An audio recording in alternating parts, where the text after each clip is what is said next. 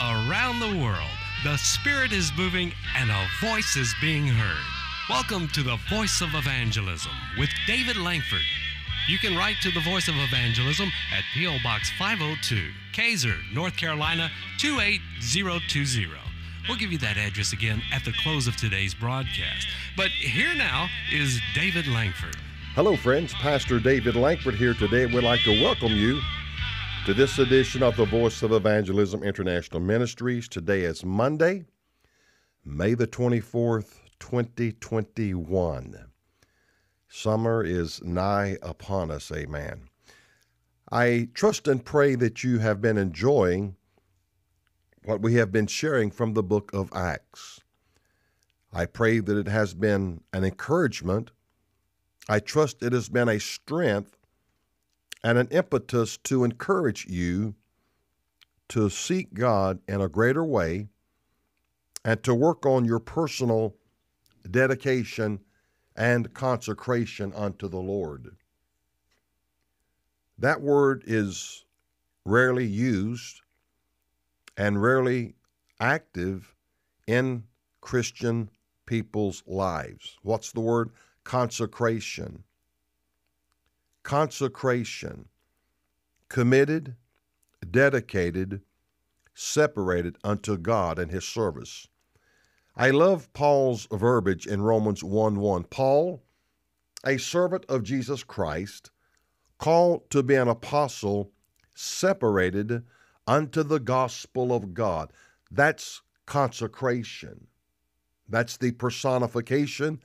That is the embodiment of a Christian believer submitting their life. Now, I know Paul was an apostle, but let me remind you, before you're a pastor, preacher, prophet, apostle, teacher, you are a Christian. You are a Christian first. Then whatever the office might be, that follows. But you are a Christian first. Of course, God makes that decision. God makes that choice and calling people. But the point is, consecration is something that is very needful in our lives. When you're consecrated, you're going to be so committed to Christ that you will seek continually to do the right things. Consecration, it is being wholly, it's being wholly committed to God in every sense of the word.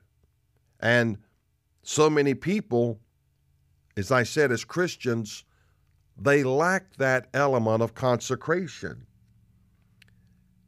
When you consecrate yourself, that is a, you might say, a sacred act or a sacred deed. We dedicate churches, buildings, etc. We're talking about consecration. We're talking about holding holy, giving ourselves to the Lord God of Abraham. And I pray, and we're probably going to be talking about that tomorrow because I'm getting ready to start this series on justification by faith. But I want to encourage you to work. Works do not save you, but I want to encourage you to work on your relationship, your dedication, your consecration to Christ. That, my friend, will help you greatly overcome the enemy when he comes to tempt, to test, or to try you.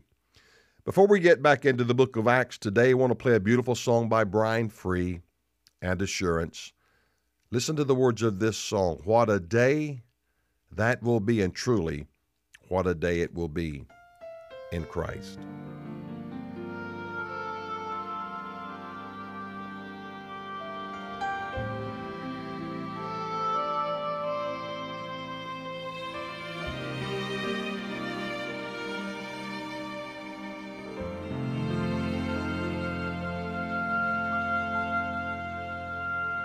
There is coming a day where no heartache shall come, no more clouds in sky.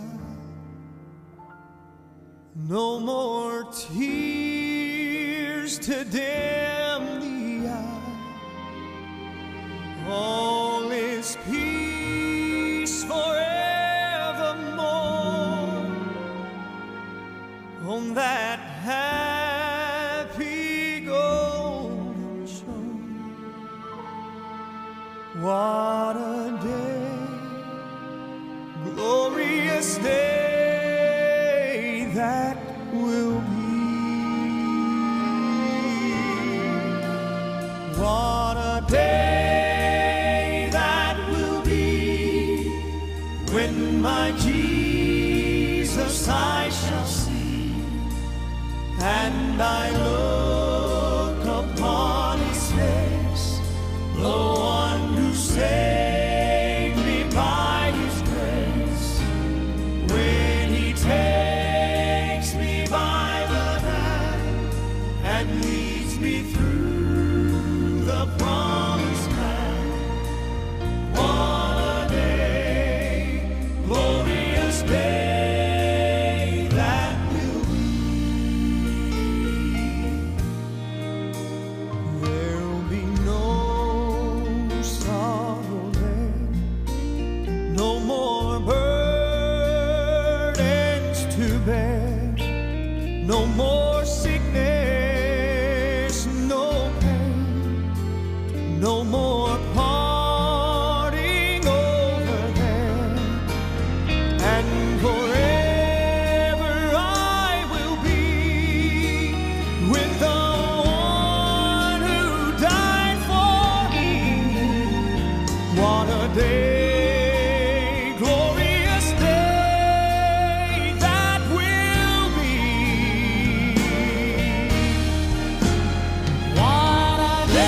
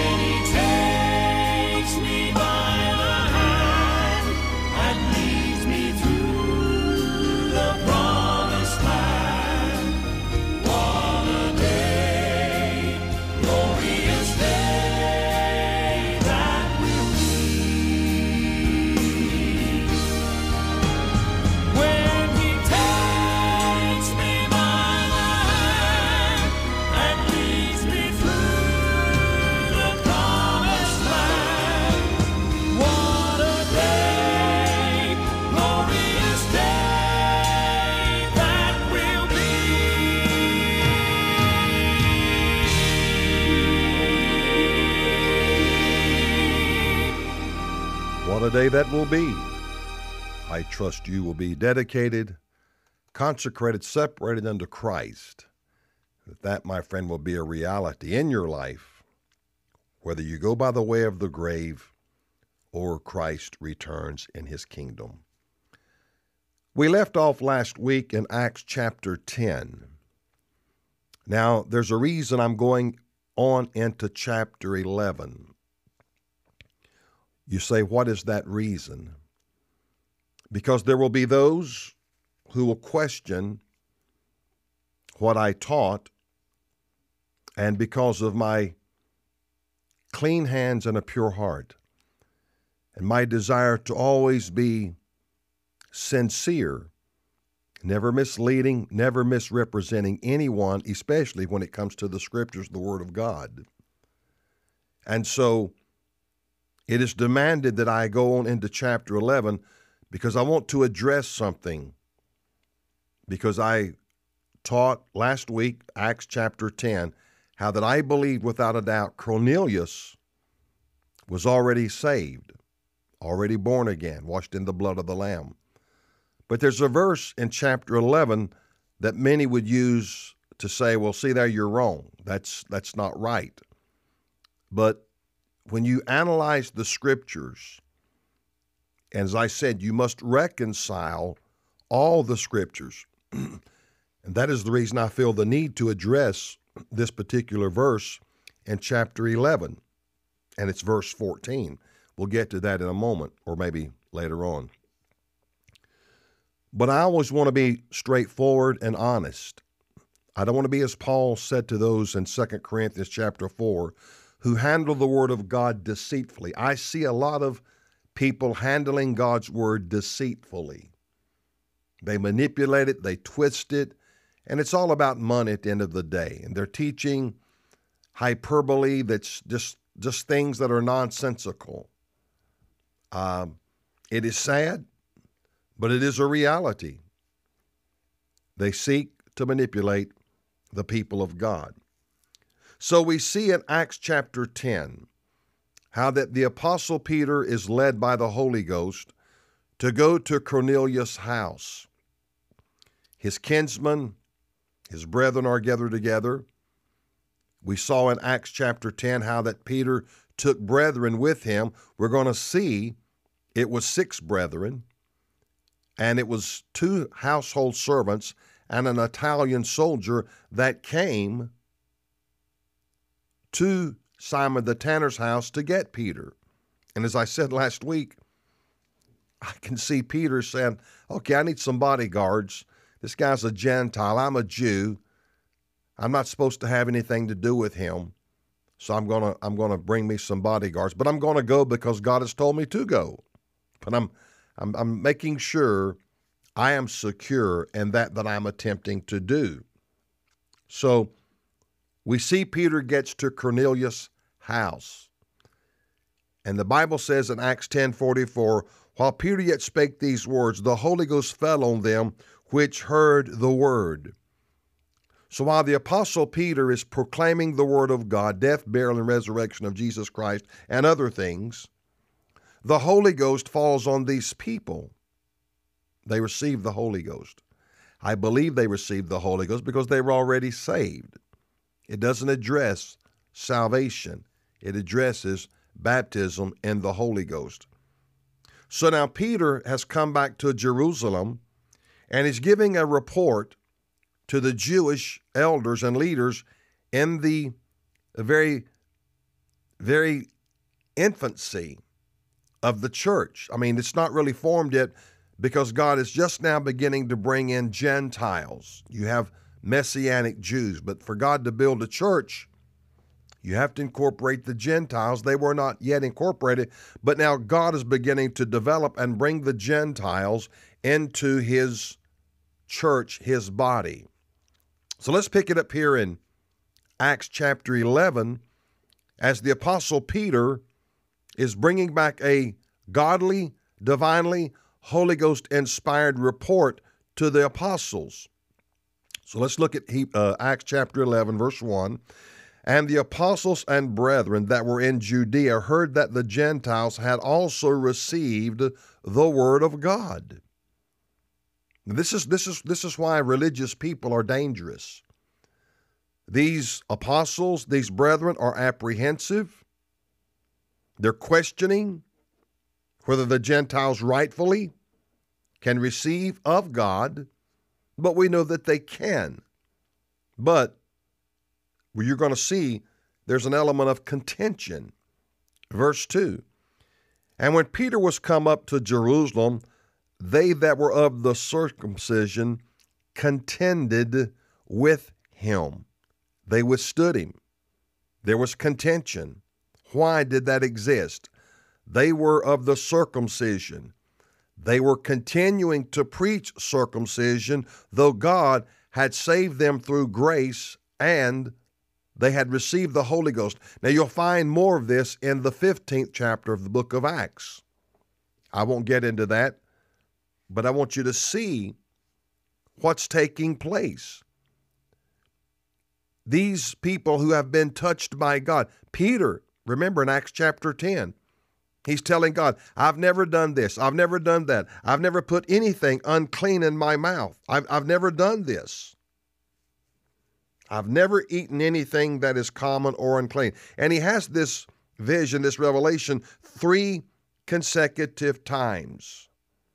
And what God is trying to show the Apostle Peter is that he's going to save and baptize Gentiles with the Holy Ghost and bring them into his body, the church. And of course, the Apostle Peter is grappling. He's struggling with this. Just because you're saved does not mean you will not struggle in understanding what God's doing. There's always the great mystique. There's always the great mystery when God is working, how he's working, and the way he will perform that work. And that's why you cannot become impatient or lose your patience in waiting upon the Lord and trusting him to work it out correctly, divinely. Many times we don't want to do that. Don't let religion drive you to do things that God is not in. Verse 3, Acts 11, verse 3. And here's what they were saying. The circumcision, the Jewish elders, brethren, apostles, thou wentest in to men uncircumcised and didst eat with them. This is the contention. Peter, you went to Gentiles. No doubt you ate with them. Did you have a ham sandwich, Peter? Peter, did you eat any sausage or liver mush or bacon with these Gentiles? How dare you? How dare you? They're upset. They're livid. Peter's trying to give an honest report, an honest evaluation concerning what God is doing, not what man is doing, but what God is doing. This is why we've got to get on board with God and forget all the other rhetorical jargon that is worthless and waste your time, endlessly wasting your time. But Peter rehearsed the matter from the beginning and expounded it by order unto them, saying, so Peter is rehearsing the event, getting to Cornelius' house, his home, his kinsmen, his brethren, his household servants, and how God divinely and sovereignly moved while Peter yet spake the word, the Holy Ghost fell on them which heard the word. And Peter, notice this now in verse 4, Acts 11, verse 4, he rehearses the matter. Not only does he rehearse the matter, he expounded, he pontificated, he elaborated more greatly, more profusely by order unto them. In other words, he's trying to give an honest, full, detailed report. He's trying to not leave anything out, because you got to remember, these of the circumcision, just all, when you see the word circumcision, these of the circumcision, or that were of the circumcision, always remember that's Jewish believers, but they're adamant God's not going to save Gentiles. God's not going to move in the Gentiles. God's not going to do anything with the Gentiles. But they were absolutely wrong. They were wrong. Now, Peter starts in the beginning, here in verse 5. He said, I was in the city of Joppa praying, and in a trance I saw a vision, a certain vessel descend as it had been a great sheet, let down from heaven by four corners, and it came even unto me. Now we see that's exactly what happens in the 10th chapter of the book of Acts. Acts chapter 10, verse 10. And he, Peter, became very hungry and would have eaten, but while they made ready, he fell into a trance and saw heaven opened and a certain vessel descending unto him, as it had been a great sheet knit at the four corners and let down to the earth, wherein were all manner of four-footed beasts of the earth and wild beasts and creeping things and fowls of the air. And there came a voice to him, Rise, Peter, kill and eat.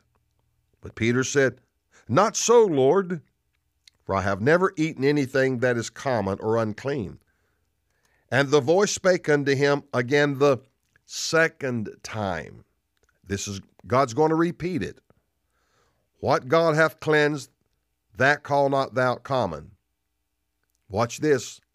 Verse 16, Acts 10:16. This was done thrice, three times. And the vessel had received up again and to heaven. And it says in verse 17, now while Peter doubted in himself what this vision which he had seen should mean, behold, the men which were sent from Cornelius had made inquiry for Simon's house and stood before the gate. So remember, they're there. They're standing at the gate, the entrance of the gate to Simon the tanner's house, and Peter now is coming to the conclusion of this vision. Now Peter's rehearsing this here in Acts 11, verse 5. I was in the city of Joppa praying, and in a trance I saw a vision, a certain vessel descend, as it had been a great sheet, let down from heaven by four corners, and it came even to me.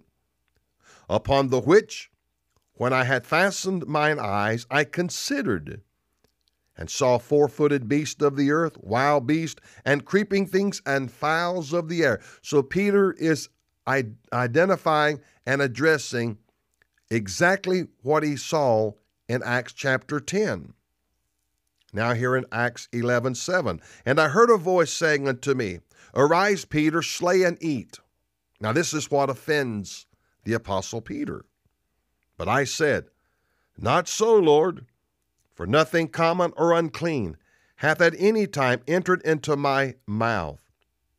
But the voice answered me again from heaven, What God hath cleansed, that call not thou common. And this was done three times. So Peter, again, is rehearsing from the very beginning how all of this came to fruition. He's trying to give an honest, accurate, godly, Holy Ghost report to the apostles and brethren at Jerusalem. And this was done three times, and all were drawn up again into heaven. Now, what's the purpose of them going back up into heaven? I believe it is God's way of showing Peter, I'm going to save these people, baptize them in the Holy Ghost, and they're going to go to heaven with me. Because, see, these were all purportedly unclean creatures. Unclean creatures. Four-footed beasts of the earth, wild beasts, creeping things, and fowls of the air. But they go back. Verse 11. And behold, immediately there were three men already come unto the house where I was sent from Caesarea unto me. Now see, that's what I shared. While Peter's in the trance, Peter's having the vision, Cornelius, two servants, an Italian soldier, not Cornelius himself, but the two household servants and the Italian soldier are at the gate of Simon the tanner's house where Peter is. So God is synchronizing very timely all of these things as they're divinely coming together. Because, you know, I shared with you how in Acts chapter 8, Stephen is stoned. You say, what a great hindrance, what a great deterrence in appropriating the gospel of Christ. But in Acts chapter 9, the apostle Paul has a divine encounter with God. And God is now going to save and fill with the Holy Ghost a Jewish, you might say, theologian, a great theologian, because he studied at the feet of Gamaliel. So Paul was a very learned man. God was moving in the early church.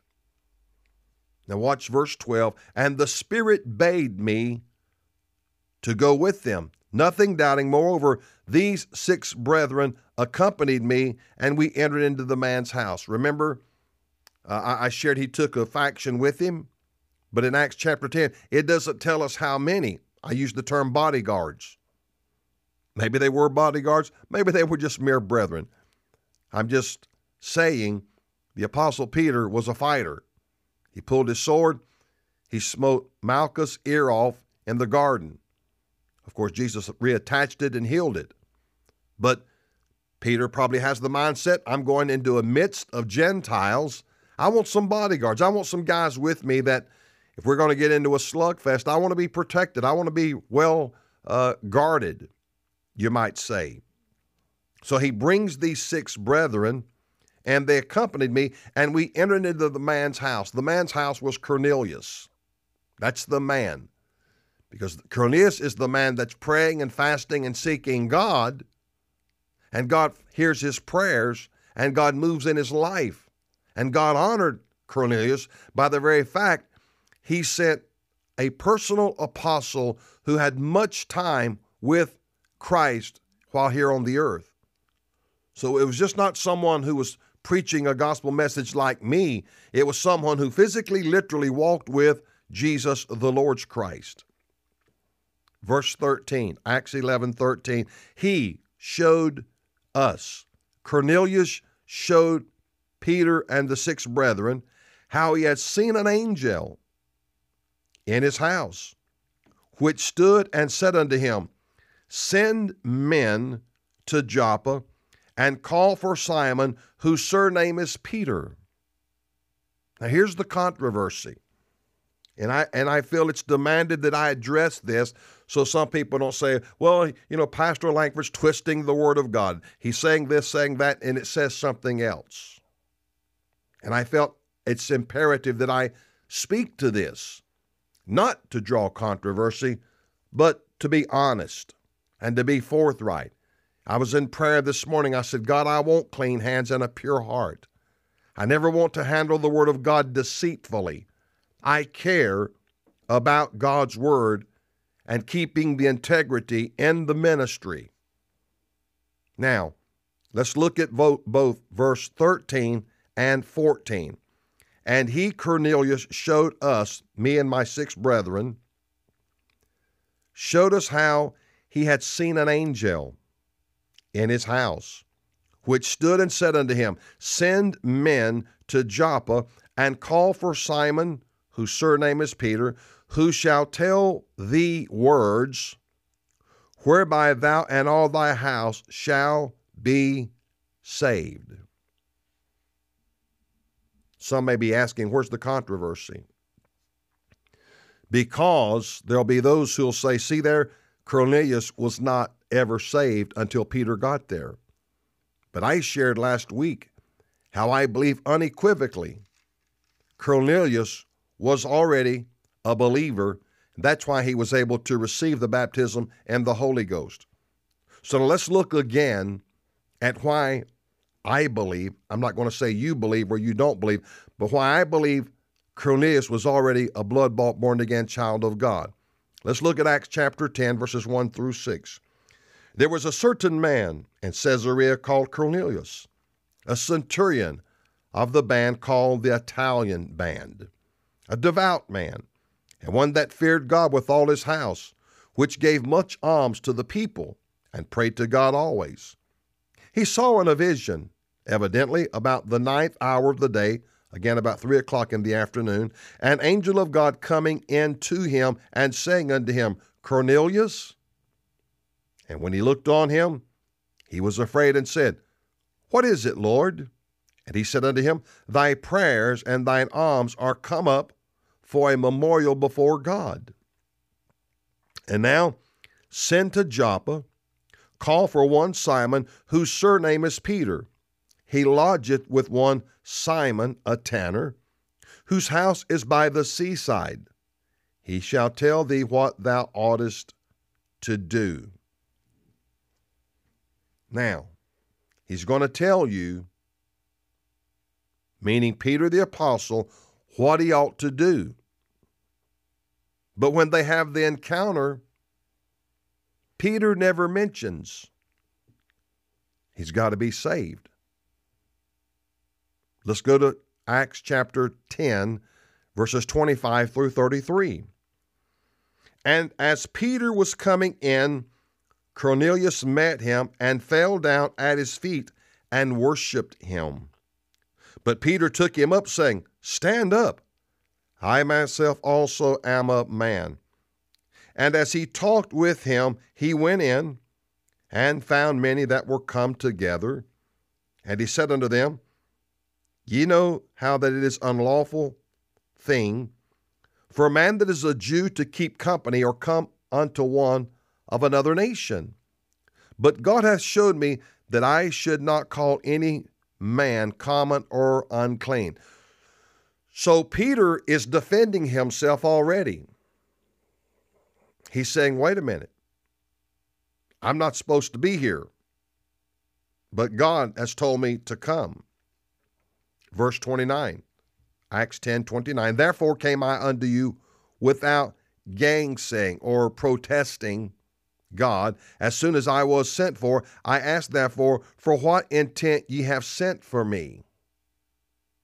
What intent? Why have you sent for me? And I believe unequivocally, adamantly, it was to receive the baptism in the Holy Ghost. Let's go on. Well, let me ask you a question first. Do unsaved men pray? Do unsaved men fast? Do sinners do such a thing to the only true God? Well, the answer is no. Verse 30. And Cornelius said, now Cornelius is now going to say to Peter how he encountered an angel and what transpired in his life.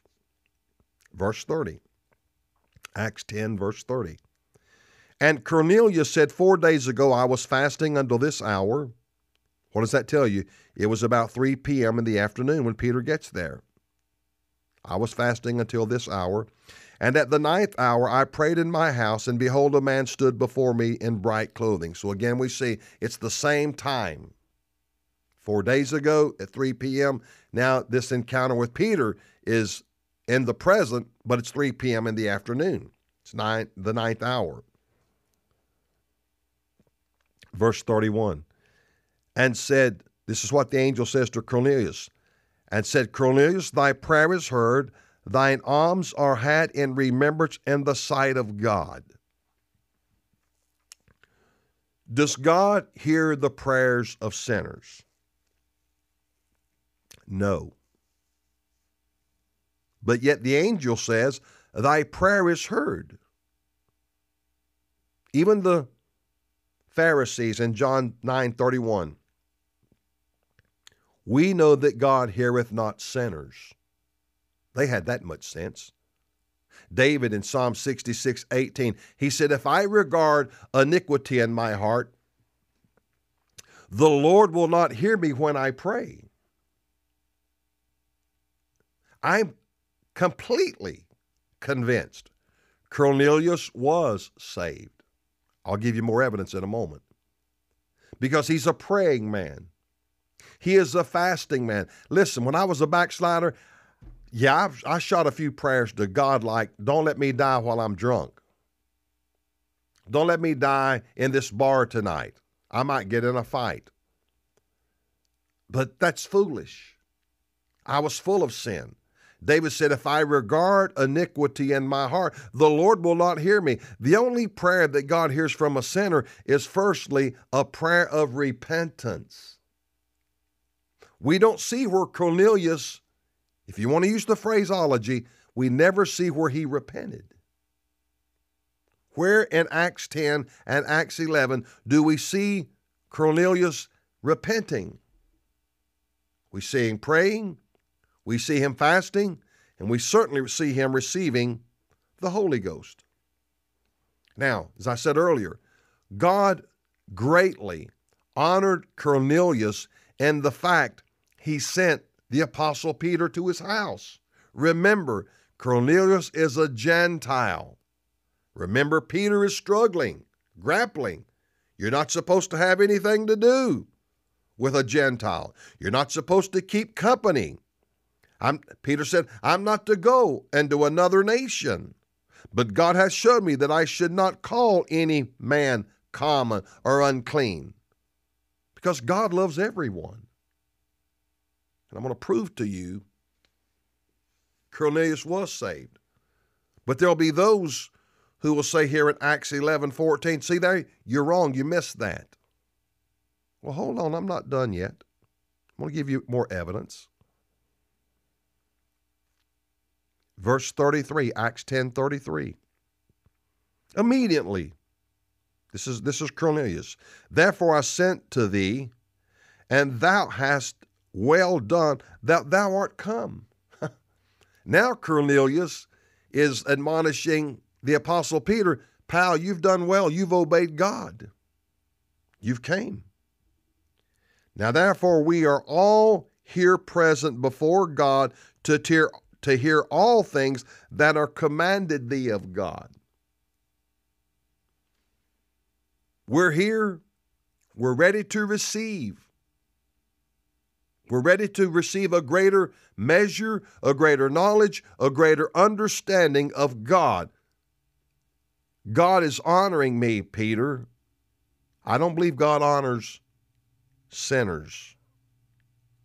He honors redeemed people. Verse 34, then Peter opened his mouth and said, of a truth, I perceive that God is no respecter of persons. Remember, this is a re-education time for the Jewish believers who've received the Holy Ghost.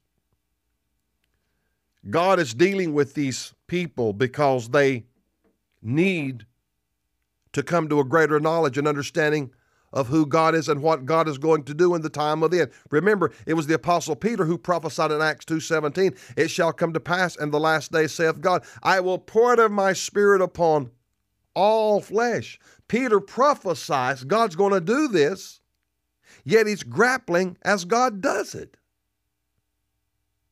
Listen, I'm not the sharpest knife in the drawer. I'm not the sharpest tool in the shed. But when you read your Bible, do you see these little things? Do you hear these little things in the Spirit? Peter's done prophesied. God's going to pour out of his Spirit on all flesh. Yet in his carnality, he says, I ain't going to do it, God. I'm not going to go. I'm not going to preach. I'm not going to fellowship. I'm not going to another nation. Yet he's prophesying God's going to pour his Spirit out upon all flesh. Does that mean other nations, other people, other factions, other nationalities? I believe it does. Peter's, no. I was in prayer, and I shared this some time ago, some months maybe now. God's been dealing with me about the power of indoctrination. It can be great if it's the right doctrine. It can be devastating if it is the wrong doctrine. But there's great power in indoctrination. But is your doctrine, does it line up with the Word of God? Again, we have to reconcile all the Scriptures. Verse 35, but in every nation he that feareth him and worketh righteousness is accepted with him. It doesn't matter if you're an Italian, a German, Spaniard. See, it doesn't matter to God because God is no respecter of person. And now Peter is beginning to come to that truth. He's coming to the knowledge of the truth. And that's where so many people terribly, terribly fail today. Accepted. That word accepted means he is approved of God. God has already approved Cornelius. That's why he can receive the Holy Ghost, because he's already saved. Now watch this. Watch this closely. Verse 36, Acts 10:36. The word which God sent unto the children of Israel, preaching peace by Jesus Christ, the Lord of all. Peace? What kind of peace? Justification, and then having peace with God. Romans 5:1. Believing. Cornelius was without a doubt a believer. And here's the final nail in the coffin to authenticate that. Verse 37. The word I say, ye know. What I'm getting ready to say, you already know it because you're already a believer. The word I say, you know. Now you say, if Cornelius has never heard about Jesus. How could he know? Wait a minute. Don't get in such a hurry. You read the Bible like a newspaper or a poetry book. Dig. Sometimes I can't get past two Bible verses. You've heard me say that because I start studying. I start exegeting. I start looking for the definition.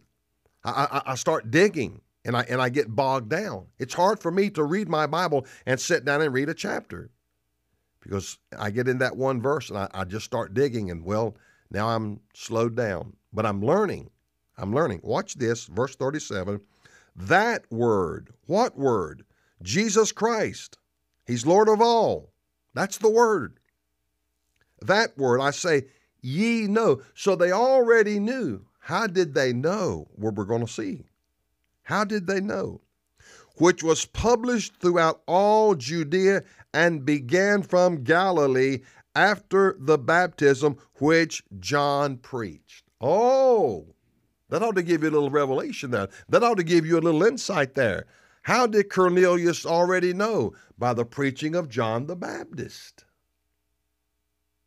See, we forget the magnitude, the greatness, and the gravity of the ministry of John the Baptist. Remember, it was 3.5 years. Or actually longer than that. But he was preaching during the time of Christ's ministry, 3.5 years. Thus he said, I must decrease, he must increase. I'm waning, dying, drifting, wafting away. Christ is going to become greater. And, of course, he was ultimately beheaded. But Cornelius, I believe, heard salvation through John the Baptist. We see that repeated again where? In Acts chapter 19. Paul the apostle encounters a group of Ephesians. Paul says, have you received the Holy Ghost since you believed? They said, we've not heard whether there be any Holy Ghost or not. Well, then whose baptism were you baptized unto? John the Baptist. Paul said John the Baptist's baptism was one of repentance. Peter said, ye know. How would they know? How could they know? By the message of John the Baptist. Ye know. Because John preached repentance. Not only did John preach repentance, John also preached Jesus would baptize believers that have repented. He would also baptize them in the Holy Ghost. Let me hurry on. Acts 10:38. How God anointed Jesus of Nazareth with the Holy Ghost and with power, who went about doing good and healing all that were oppressed of the devil, for God was with him. And we are witnesses of all things which he did both in the land of the Jews and in Jerusalem, whom they slew and hanged on a tree. Him God raised up the third day and showed him openly, not to all the people, but unto witnesses, chosen before of God, even to us, who did eat and drink with him after he rose from the dead. And then we see as he starts preaching and continues to preach, the Holy Ghost fell on them that heard these words. Now, let's go back here to Acts chapter 11. Let's pick it up in verse 13. Cornelius says, he showed us how he had seen an angel. Peter's rehearsing to the apostles and brethren at Jerusalem what took place at Cornelius' house. Cornelius shares what happened to him with Peter. And thus Peter is saying here in verse 13, he, Cornelius, showed us how he had seen an angel in his house, which stood and said, send men to Joppa and call for Simon, whose surname is Peter, who shall tell thee words, whereby thou and all thy house shall be saved. But where did we see that? Well, we didn't. Nowhere did Peter say, this is what you got to do to be saved. So why does God say that? Why would God interject that into the message here in Acts chapter 11? First of all, because all men must be saved. You have to be saved to receive the Holy Ghost. You cannot receive anything from God unless you're a born-again believer. the group of Ephesians in Acts 19. They were believers. Man, they believed in Jesus, but they hadn't received the other greater measure of the Holy Ghost. And so when God is allowing Luke, the physician, to pen this great, great book, Acts of the Apostles, there are certain times we read one thing in one chapter and we read another thing in another chapter. Now, is that because in one chapter, did they not share it all? And did they add a little bit to it afterwards, more details of what took place? That's what I believe happens many times, especially in the book of Acts. See, in Acts 22, verse 16, I'll give you an instance here. Not trying to be controversial, just trying to show you where we read things that in a passage that we didn't read it in the passage before. Acts 22:16. This is supposedly, and it is, Ananias. Paul is rehearsing his encounter with Ananias. And as he's rehearsing his encounter with Ananias, sharing his testimony, he says, Ananias said here in Acts 22:16, "And now why tarriest thou? Arise and be baptized and wash away thy sins, calling on the name of the Lord." You notice what it says? I want you to catch this. And this is Paul telling those there what Ananias says to him. Acts 22:16. And now, why tarriest thou? Arise and be baptized and wash away thy sins, calling on the name of the Lord. All right, let's go back to Acts chapter 9 and Paul's conversion, and let's see if we can find that. Well, the truth is you're not going to find it. But let's go back. Acts chapter 9. God has encountered Ananias. He's already encountered Saul, smote him, blinded him. Now God's dealing with Ananias. Ananias is tore up. You got to be kidding me. This guy's evil. And you want me to go lay hands on him? So let's see the conversation in Acts 9 between Ananias and Saul or Paul.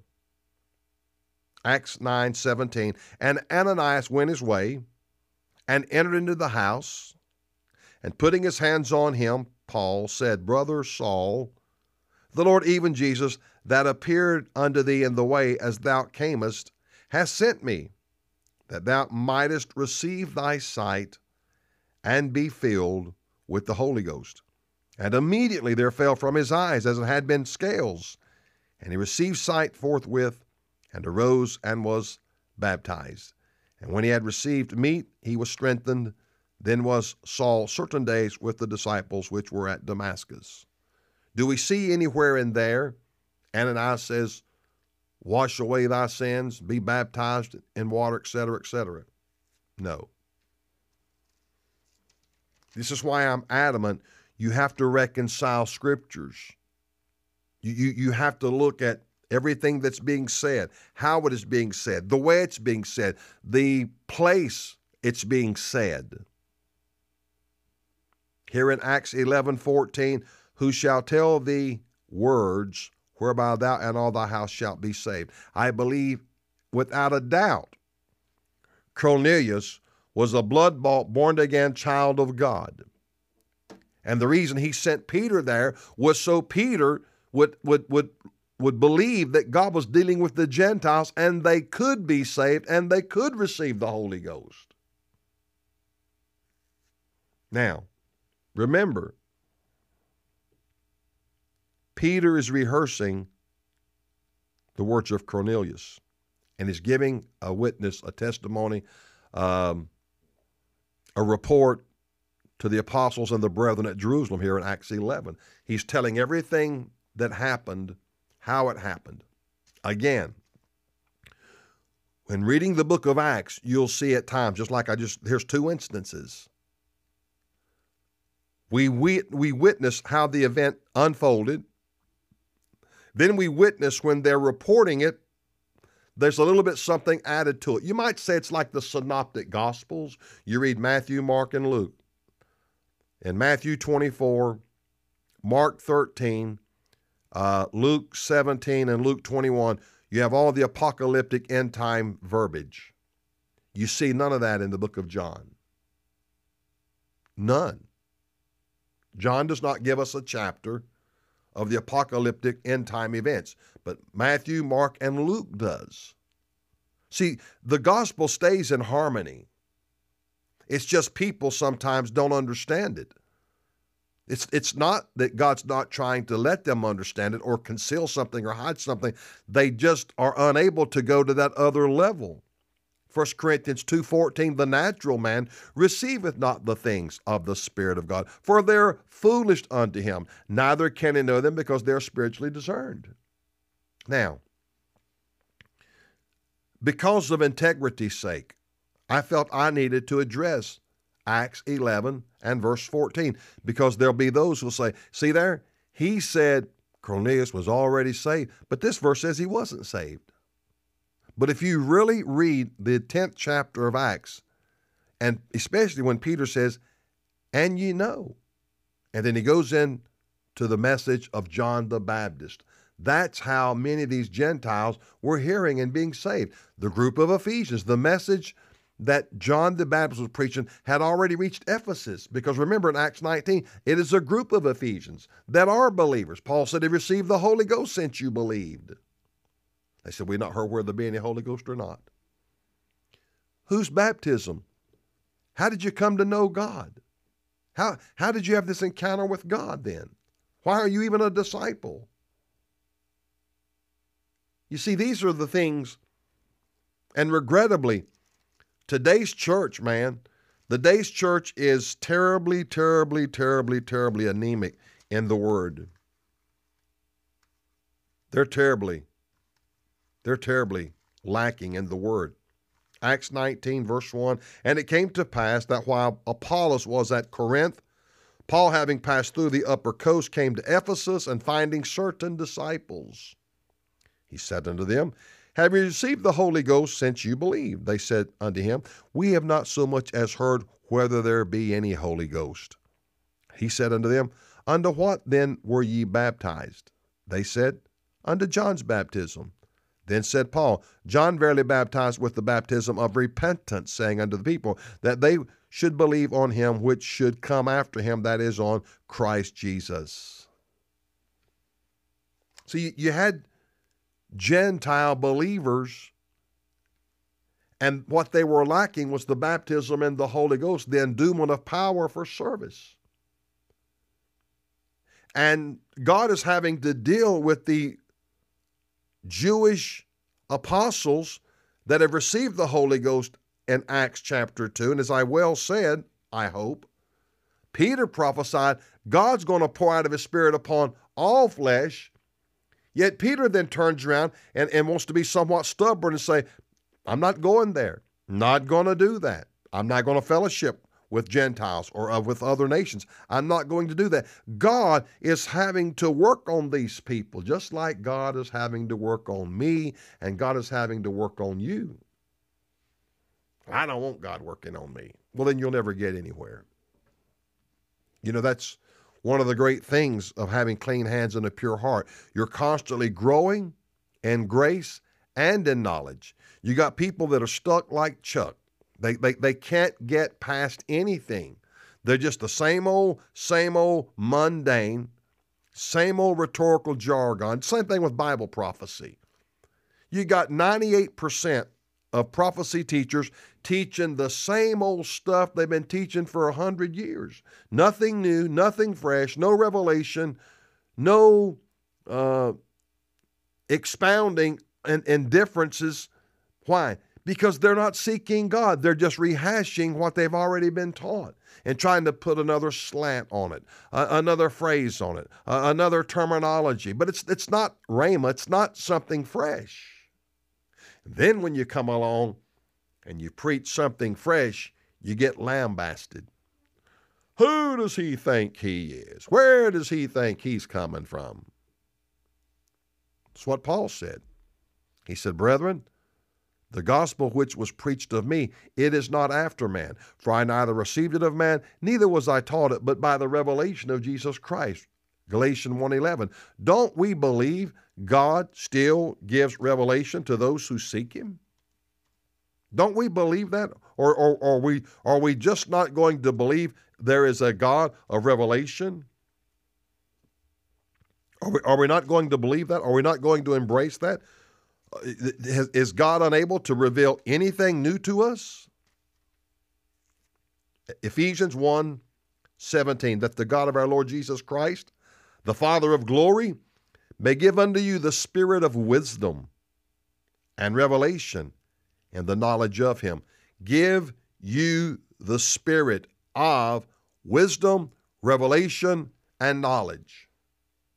I still believe if we are consecrated, we pursue God. See, that's what Cornelius was doing.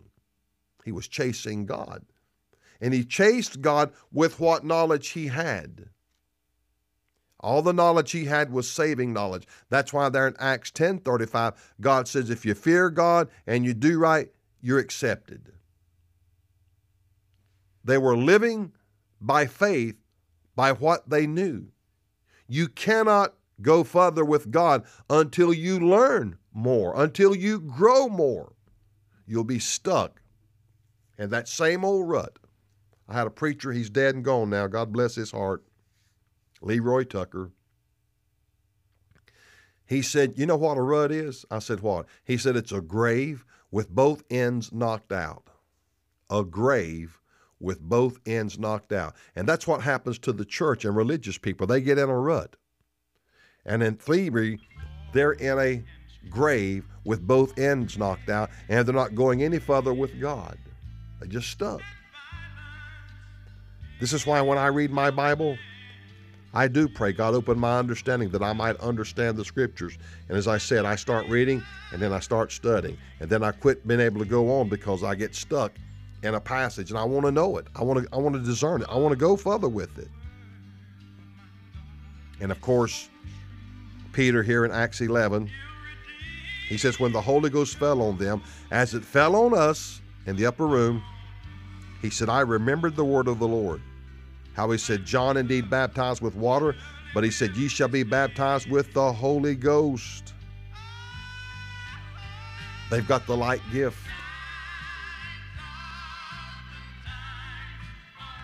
God has granted unto them repentance unto everlasting life. God has also baptized them in the Holy Ghost. I pray some small way we've opened your eyes even a little greater today to the truth of God's Word. The Voice of Evangelism with David Lankford is brought to you by the faithful listeners and supporters throughout America. If you're looking for an uncompromising message, we invite you to tune in each week to The Voice of Evangelism. For more information, write to The Voice of Evangelism at P.O. Box 502, Kaiser, North Carolina, 28020. That's P.O. Box 502, Kaiser, North Carolina, 28020.